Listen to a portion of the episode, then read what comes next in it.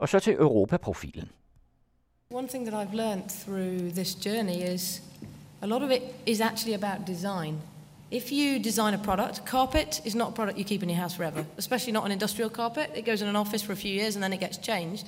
That carpet is designed to be made to be made again, and DESO's goal, I think, is by 2020 that's 100% renewable energy. If you make something that is made to be made again using renewable energy, then actually the fact that you do change it means that there's an easier process to get that back to the manufacturer. Now, we can't say that everyone in the world can have 10 TVs and 10 phones and everything else, but it's a design philosophy. What design studio For nylig udkom en rapport skrevet af konsulentvirksomheden McKinsey, bestilt og finansieret af Ellen MacArthur, som du lige har hørt, fra Ellen MacArthur Foundation, hvor der beskrives fænomenet cirkulær økonomi og dens potentielle betydning for verdensøkonomien.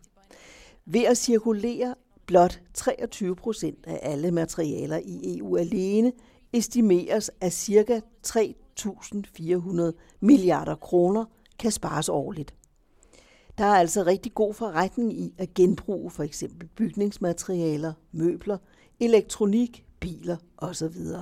Ikke bare vil dette kunne skabe masser af jobs i forarbejdning af materialerne, sortering, indhentning og genfabrikering. Vi vil også kunne lette presset på naturen og vores udpining af jorden, står der på Cradle Peoples hjemmeside. Velkommen til den anden radios aktuelle Europaprogram Europa-profilen, der her i foråret i særlig grad fokuserer på EU's klima- og energipolitik og EU og den grønne omstilling. Programmerne produceres med støtte fra Europanævnet og Veluxfonden. Mit navn er Annette Brun Johansen.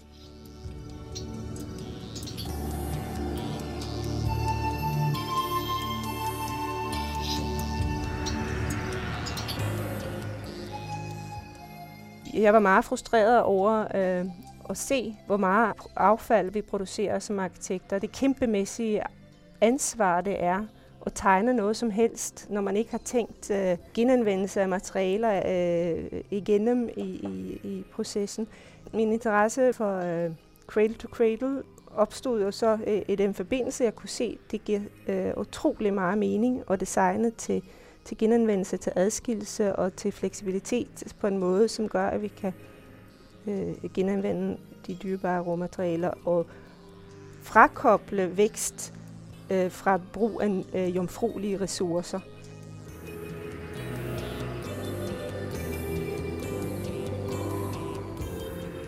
Hør om lidt en samtale med Sara Jørg fra Cradle People. Et af de vigtigste europapolitiske pejlemærker op til 2020 er, hvad EU-landene kan enes om på miljø- og klimaområdet. Kan EU-parlamentet fastholde de nye langsigtede mål, og hvordan skal de føres ud i livet? Er EU i stand til at vise klimapolitisk lederskab op til det store klimatopmøde COP21 i Paris i efteråret og samle verden om den grønne dagsorden? kan der landes en klimaplan, der sikrer EU's globale grønne førerposition? Og hvad betyder den grønne omstilling for beskæftigelsen? Hvilke nye og ikke mindst hvor mange arbejdspladser kan skabes? Hvordan lever landene op til EU-kommissionens ønske om en radikalt forbedret genanvendelsespolitik, hvad angår industri og husholdningsaffald? Med 55 millioner kroner afsat på finansloven til demonstrationsprogrammer og projektstøtte, og 12 millioner kroner til egen drift er et nyt rejsehold draget ud i landet for at rådgive kommuner og varmeværker om grøn omstilling. Baggrunden er forventede økonomiske og miljømæssige fordele ved eldrevne varmepumper på små og mellemstore kraftvarmeværker, som i dag blandt andet bruger naturgas. Varmepumperne kan omdanne billig strøm til fjernvarme.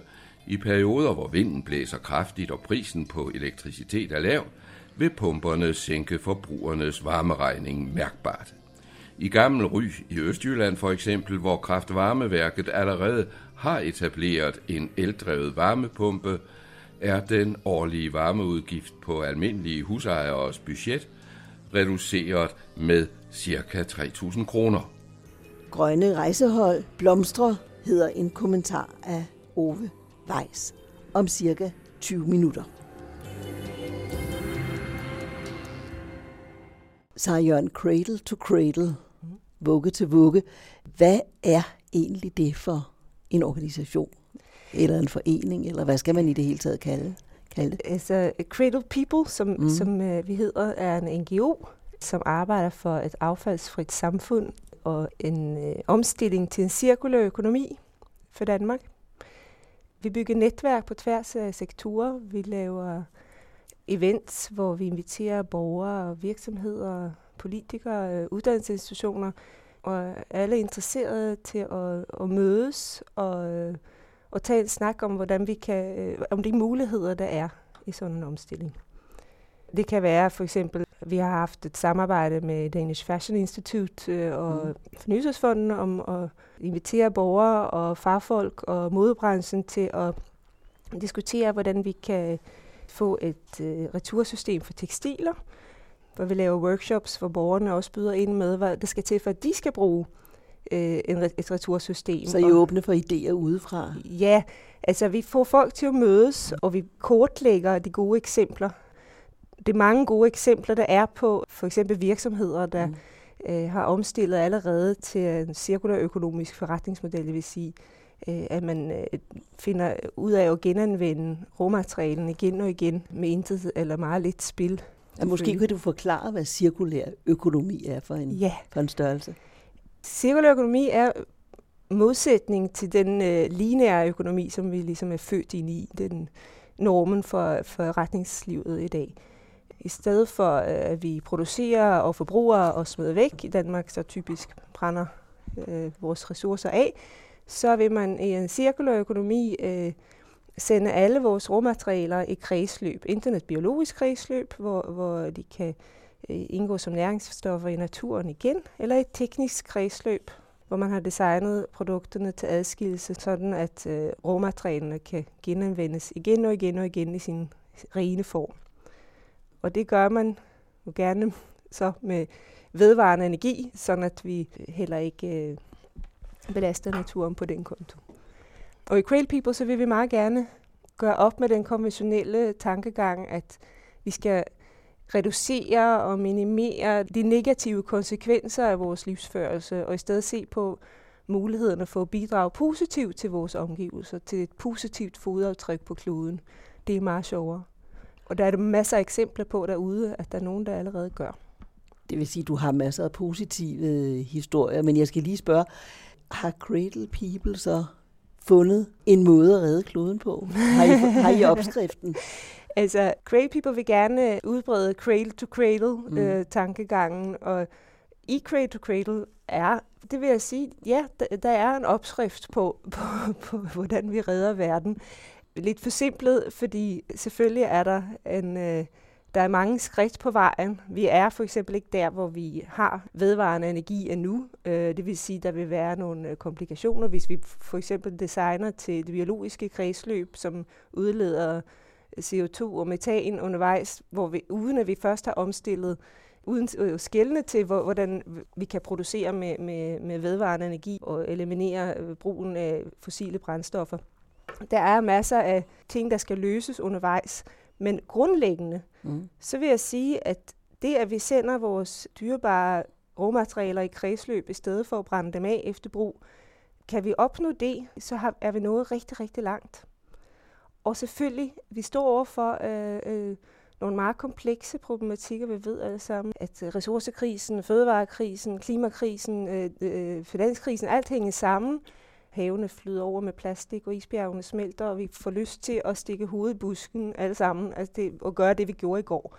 Og derfor er det vigtigt at pege på de gode eksempler på, hvordan vi faktisk kan komme videre. Vi når rigtig, rigtig langt, hvis vi starter med at betragte affald som ressourcer, eliminere affald simpelthen, øh, ved at, at sende øh, vores øh, råmaterialer i kredsløb, og genanvende det, der allerede er der, øh, mest muligt. Dele, lise, lege, vi er nødt til at dele. Øh, I stedet for at eje. For at eje, mm. yes. Så er vi nået rigtig langt. Tankerne kræver jo en eller anden form for politisk lydhørhed for at blive ført ud i, i livet. Ja. Har du nogen fornemmelse af, hvordan jeres kontakt til beslutningstagere, myndigheder er? Ja, altså vi har haft en rigtig god dialog øh, i, i løbet af de senere år, og vi har, har også afleveret øh, høringssvar. Vi har haft en øh, tværsektoriel øh, arbejdsgruppe her for et par år siden øh, øh, med virksomheder, ildsjæle, NGO'er, øh, Region Midtjylland, COVI, øh, øh, som har øh, kortlagt igen de gode eksempler på øh, cirkulær økonomi i Danmark, hvordan det kan skabe økonomisk vækst og jobs, som vi for et par år siden afleverede et notat om til den daværende miljøminister i Augen. Som vil som, er ret som, interesseret i Som det. er en frontløber for cirkulær økonomi i Danmark stadigvæk. Og hun var netop meget øh, interesseret i at få de gode øh, eksempler, hvor der også er økonomisk rationale og politiske argumenter for, for sådan en omstilling. Fordi grund til, at vi skal omstille, og som ikke bare handler om miljøet, det er jo også, at der er så meget økonomisk rationale i det. Når råvarepriserne stiger så, så kraftigt, som vi har set de sidste 10-15 år, så hænger det jo sammen med, at de slipper op. 7 milliarder mennesker, der skal eje en fladskærm, er, er dømt til at fejle, hvis vi smider det ud efter brug. Så derfor så giver det masser af mening at investere i, at producenterne tager ejerskab over for de råmaterialer, de har. Som vi ser for eksempel en lille virksomhed som GH Form i Danmark, som, som producerer lygtepæle og mm. parkbænke til os. De har en leasingmodel, hvor de ser sine produkter som et lager for jern. Så de tager sine produkter tilbage og øh, producerer det samme lysepæle, parkbænke igen og igen og igen. Det er en fantastisk forretningsmodel. Det kræver bare, at kommunernes indkøbspolitik er gearet til det, at man vælger at lease og lege i stedet for at købe. Så er der rigtig meget økonomisk potentiale for små og store virksomheder i det her. Kunne man forestille sig, at man pålagde virksomhederne og erhvervslivet at tage hensyn til genanvendelsespolitik og genanvendelsesmuligheder? Så det er jo en stor diskussion det. og en løbende diskussion, hvordan skaber man øh, incitamenterne. Ja, for helt frivilligt kan det vel næppe øh, lade sig gøre. For nogle store virksomheder er det nemmere mm. at, at lave den proaktive investering. Vi ser en virksomhed som Deso, der producerer tæpper til hele verden, lufthavne øh, og store kontorlandskaber osv. De producerer faktisk tæpper, der renser luften, der bidrager positivt til omgivelserne, øh, og det hele øh, kan indgå i øh, et teknisk kredsløb. For dem er det økonomisk rationale, men det kræver selvfølgelig nogle investeringer og analysere hele produktionskæden og finde ud af, øh, ja, de store investeringer, der kræver ved de små virksomheder tit ikke har råd til i første omgang, men så kan det betale sig, når man først er der. Mm. Og det er der, ja, tilbage til dit spørgsmål, hvor meget skal, skal myndighederne, politikerne blande sig øh, i den her omstilling? Mm. Det er der en løbende dialog omkring, og derfor må man mødes på tværs af sektorer og finde ud af, hvad kommer til at virke.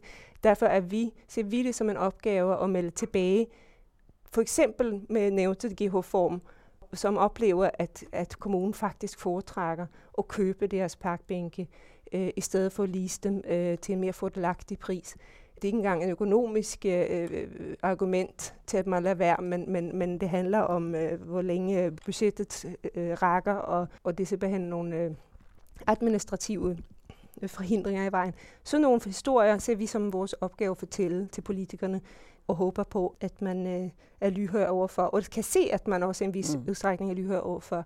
For et par år siden, eller tre, så var et affaldsfrit samfund en utopi. Det var nærmest kontroversielt og måske lidt langhåret at forestille sig. Nu er det i hvert fald på et retorisk plan mainstream. Politikerne nærmest slås om at tage det til sig. Så spørgsmålet er, om det bliver ved de smukke ord og, og visioner, mm. eller om det også er en reel ambition. Der er vel også et ansvarlighedsprincip, når vi taler virksomheder og produktion. Ja, selvfølgelig. Øh, hvem får regningen for oprensningen ja. bagefter? Lige præcis. Der er jo noget, der ikke er fordelt.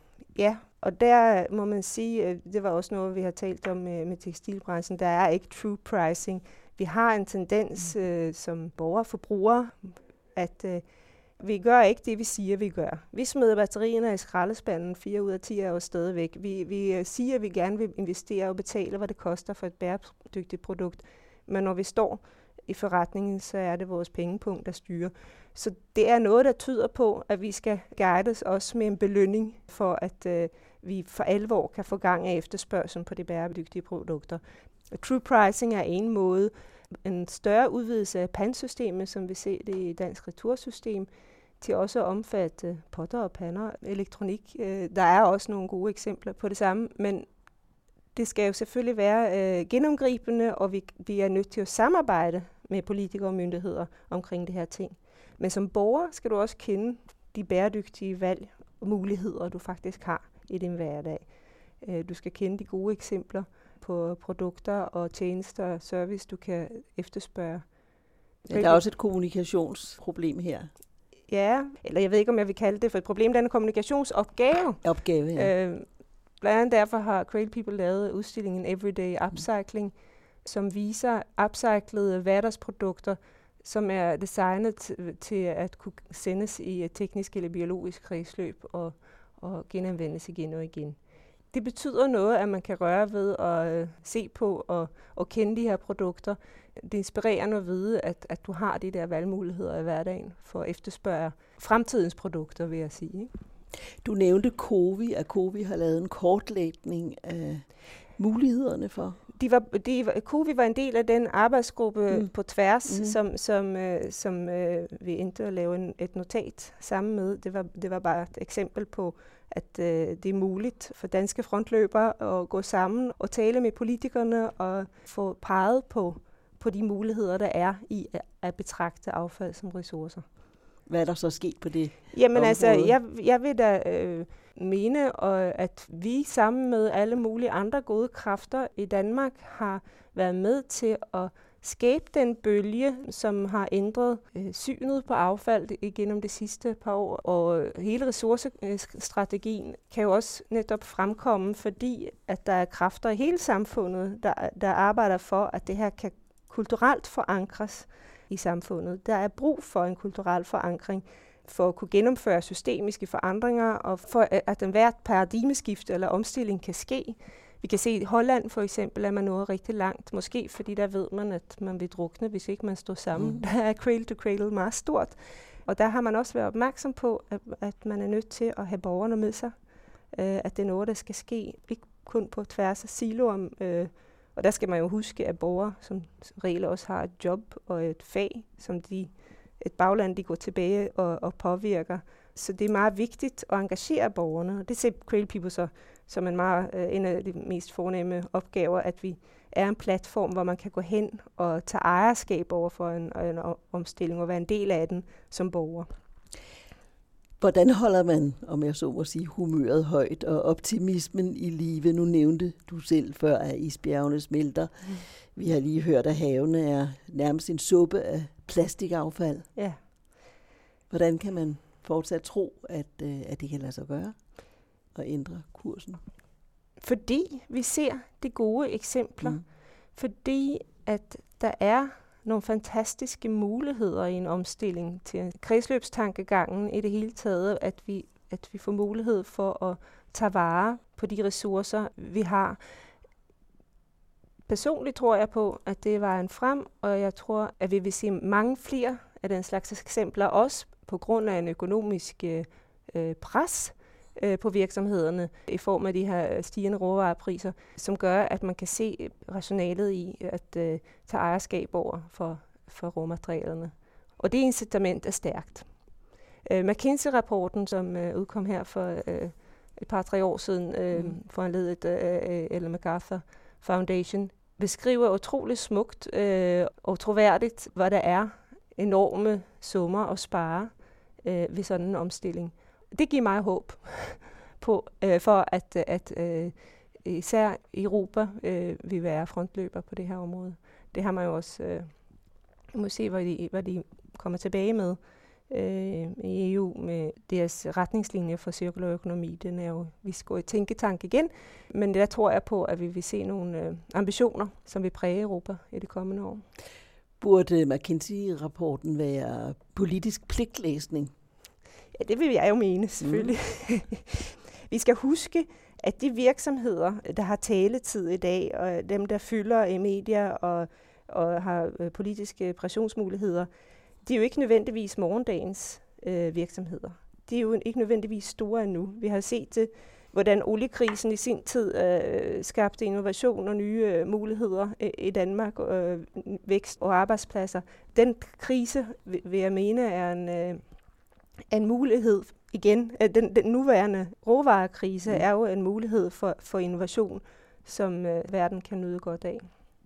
Når man øh, går ind på jeres hjemmeside, er der listet en lang række erhvervsvirksomheder op som sponsorer eller, eller, eller medlemmer, eller hvad ved jeg. Er det erhvervsvirksomheder, I har god kontakt til? Ja, det vil jeg mene, mm. øh, og det er jo også nogle af dem, at vi inviterer til de arrangementer, vi løbende laver. Øh, for eksempel havde vi et arrangement med Arla Coop og Carlsberg, hvor man diskuterer, hvordan vi kan øh, eliminere øh, emballageaffald, og invitere borgere og, og fagfolk til at tage den diskussion, og de får øh, borgernes input, og øh, selvfølgelig øh, de borgere, der i forvejen interesserer sig, øh, ikke nødvendigvis et øh, repræsentativt udsnit af befolkningen, men dog vigtig feedback på de øh, planer, de går og har omkring, og de ret ambitiøse planer, de har for i hvert fald øh, reducere sin emballageaffald kraftigt. I det hele taget, øh, så bruger vi meget virksomhederne, både som i vores kortlægning for øh, af, af de initiativer, der er på området, som vi fortæller myndigheder og beslutningstagere om, men også fordi det interesserer borgerne, og borgerne kan blive hørt øh, i øh, de andre øh, virksomheder og beslutningstagere. Det er en måde at, at engagere på, at vi har de øh, kontakter, som tiltrækker forbrugere, forhåbentlig i fremtiden brugerne, til at engagere sig i det her. Du er arkitekt. Hvordan er dit eget øh, engagement i Cradle People kommet i stand? Jamen, jeg tror, som så mange andre, at øh, de her spørgsmål, øh, miljøspørgsmål og øh, byggebranchen er jo også øh, en, en øh, kæmpemæssig synder i den lineære økonomi, som vi ser den nu. Jeg var meget frustreret over at se, hvor meget affald vi producerer som arkitekter. Det kæmpemæssige ansvar det er at tegne noget som helst, når man ikke har tænkt øh, genanvendelse af materialer igennem i, i, i processen. Min interesse for øh, Cradle to Cradle opstod jo så øh, i den forbindelse, jeg kunne se, det giver øh, utrolig meget mening at designe til, til genanvendelse, til adskillelse og til fleksibilitet på en måde, som gør, at vi kan genanvende de dyrebare råmaterialer øh, og frakoble vækst øh, fra brug af øh, jomfruelige ressourcer. Og derfor øh, så har jeg fået lyst til at kaste mig hele hjertet ind i, i det arbejde med at, at, at, at kommunikere de her løsninger mere bredt øh, og arbejde for, eller være en del af arbejdet for, for en omstilling, som jeg mener er nødvendig. Du hørte Sara Jørg fra Cradle People.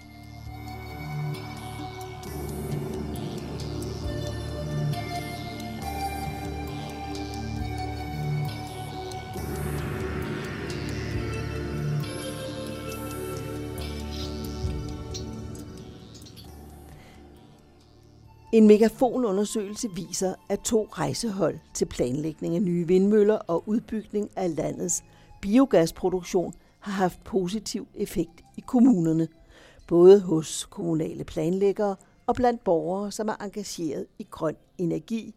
Inspireret af de to rejsehold og med millioner i ryggen, drager et nyt rejsehold nu ud i landet for at rådgive kommuner og varmeværker om varmepumper, som omdanner strøm fra vindmøller til billigere fjernvarme. Initiativerne bidrager til, at Danmark ventes at leve op til EU's målsætning om 30 procents vedvarende energi i 2020. Samtidig når den danske eksport af energiteknologi nye højder. Ove Weiss orienterer. Med 55 millioner kroner afsat på finansloven til demonstrationsprogrammer og projektstøtte, og 12 millioner kroner til egen drift er et nyt rejsehold draget ud i landet for at rådgive kommuner og varmeværker om grøn omstilling. Baggrunden er forventede økonomiske og miljømæssige fordele ved eldrevne varmepumper på små og mellemstore kraftvarmeværker, som i dag blandt andet bruger naturgas. Varmepumperne kan omdanne billig strøm til fjernvarme, i perioder, hvor vinden blæser kraftigt og prisen på elektricitet er lav, vil pumperne sænke forbrugernes varmeregning mærkbart. I Gammel Ry i Østjylland for eksempel, hvor kraftvarmeværket allerede har etableret en eldrevet varmepumpe, er den årlige varmeudgift på almindelige husejeres budget reduceret med ca. 3.000 kroner. Det nye rejseholds udgangspunkt er Kolding og København, og ansvaret for administrationen frem til 2017, så langt rækker bevillingen forløbig, ligger i Energistyrelsen, altså under Klima-, Energi- og Bygningsministeriet. Energistyrelsen står for fordelingen af støtten, men inspirationen til det nye grønne rejsehold er ikke mindst kommet fra to lignende initiativer under Naturstyrelsen og dermed fra Miljøministeriet. Det drejer sig om rejseholdet til planlægning af nye vindmøller etableret i 2008, og rejseholdet for udbygning af landets biogasproduktion etableret året efter i forbindelse med aftalen om grøn vækst. De to grønne rejsehold har haft så gode resultater, at de altså nu forplanter sig til varmesektoren, som i forvejen satser stærkt på fossilfri forsyning, blandt andet ved miljøvenlig genanvendelse af affald. En nylig megafonundersøgelse viser, at 93 procent af landets kommuner er tilfredse eller meget tilfredse med vindmøllerejseholdet, mens 80 procent har samme holdning til biogasrejseholdet. Det er især rejseholdenes drøftelser på stedet om vindmøllernes og biogasanlæggenes placering i landskabet og borgerinddragelsen gennem borgermøder, som har interesse. Men 90 procent af kommunerne bruger også informationer om vindmøller og biogas på rejseholdenes hjemmesider, og mange kommuner deltager i Naturstyrelsens årlige workshop om vindmølleplanlægning. Vindmøllerejsehold er også sparringspartner for kommunerne, når det gælder spidsfindige juridiske og tekniske spørgsmål. Der er mange love og regler for etablering af vindmøller, og rejseholdet er med til at bane vejen til relevante myndigheder for at lette den kommunale sagsbehandling. Lovgivningsmæssigt placerer biogasproduktionen sig i et livligt krydsfelt mellem, blandt meget andet, landbrugslovgivningen, miljølovgivningen, planloven og risikobekendtgørelsen. Det er for mange kommuner et uoverskueligt felt, og derfor har biogasrejseholdet, ud over rådgivningen face-to-face, udarbejdet en drejebog til brug for planlægningen af myndighedsbehandlingen. For biogasproduktionen er en væsentlig del af Folketingets mål om fossilfri energiforsyning inden 2050. Danmark er et af verdens mest effektive landbrugslande med store husdyrshold, som årligt producerer ca. 30 millioner tons gødning. Af dem anvendes i dag kun 5-7 procent i biogasanlæg. Den politiske målsætning er 50 procent af gødningen til energiproduktion inden 2020. I Christiansborgs ressourcestrategi indgår også kildesortering og genanvendelse af 60 procent af servicesektorens organiske affald inden 2018 og af husholdningsaffaldet inden 2020. Det harmonerer godt med en enig beslutning i april i EU-parlamentet. Den pålægger medlemslandene at sætte ambitiøse mål for anvendelse af biobrændstoffer baseret på affald og restprodukter til vedvarende energi i blandt andet transportsektoren. Samtidig lægger parlamentet loft over andelen af, andelen af biobrændstoffer baseret på fødevareafgrøder, som ud over det moralske aspekt i en verden, hvor mange sulter, har miljømæssige konsekvenser.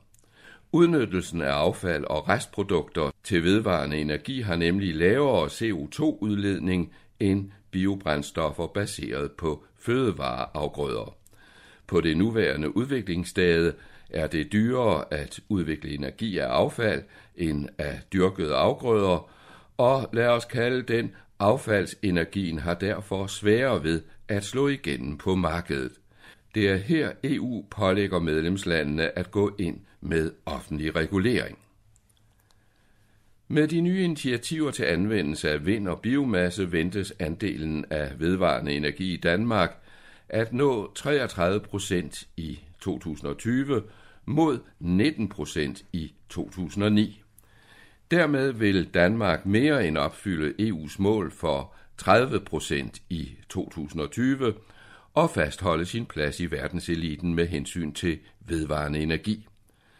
Den danske energistrategi er, at landet inden 2050 skal være uafhængigt af kul, olie og gas. I Energistrategi 2050, som den hedder, foreslås derfor en vifte af initiativer, som fastholder Danmarks position som laboratorium for forskning og udvikling af energiteknologien. Strategiens økonomiske fordel ved siden af den miljømæssige bekræftes år efter år med nye rekorder for eksporten af energiteknologi. Sidste år eksporterede danske virksomheder energiteknologi for 74,4 milliarder kroner. Det er en stigning på 10,7 procent i forhold til 2013. Til sammenligning steg den samlede danske vareeksport samme år med 0,6 procent. Det viser en opgørelse, som er udarbejdet af Klima-, Energi- og Bygningsministeriet i samarbejde med DI Energi og Dansk Energi. Det er ikke mindst eksporten af grøn energiteknologi, altså solenergi, vindenergi og vandenergi, der er i vækst. Sidste år steg eksporten med godt 15 procent og er nu på næsten 44 milliarder kroner. Eksporten af den øvrige energiteknologi var sidste år på små 31 milliarder kroner, en stigning på knap 5 procent i forhold til året før. Eksporten af grøn energiteknologi har været i kraftig vækst tre år i træk og overgik allerede sidste år niveauet fra før finanskrisen, mens den øvrige energiteknologi endnu ikke er nået helt op på niveauet, inden den globale økonomiske krise for alvor satte ind. Som branchedirektør i DI Energi, Troels Rani siger, citat, der er tale om en imponerende vækst, som vil få selv kineserne til at blive misundelige. Vores ambition er, at eksporten af energiteknologi runder 100 milliarder kroner i 2020. Og direktøren i Dansk Energi, Lars Ågaard, supplerer om den grønne eksport, som i 2014 udgjorde 12 procent af Danmarks samlede salg i udlandet. Citat. Grøn omstilling er i global udvikling, så potentialet er meget stort, hvis vi gør det rigtigt. Tyskland er den største aftager af dansk energiteknologi med Storbritannien, Sverige og USA på de følgende pladser. Men forudsætningen er, som nævnt, hjemmemarkedet som laboratorium for ny teknologi, og her er de tre grønne rejsehold rundt i kommunerne med til at bane vejen. Du hørte politisk kommentator Ove Weiss. Programmerne produceres med støtte fra Europanævnet og Veluxfonden. Mit navn er Annette Brun Johansen, og i redaktionen sidder i øvrigt Ove Weiss og Jørgen Johansen. Du kan høre de tidligere programmer på den anden radios hjemmeside, og du kan også downloade programmerne og lytte på din mobil.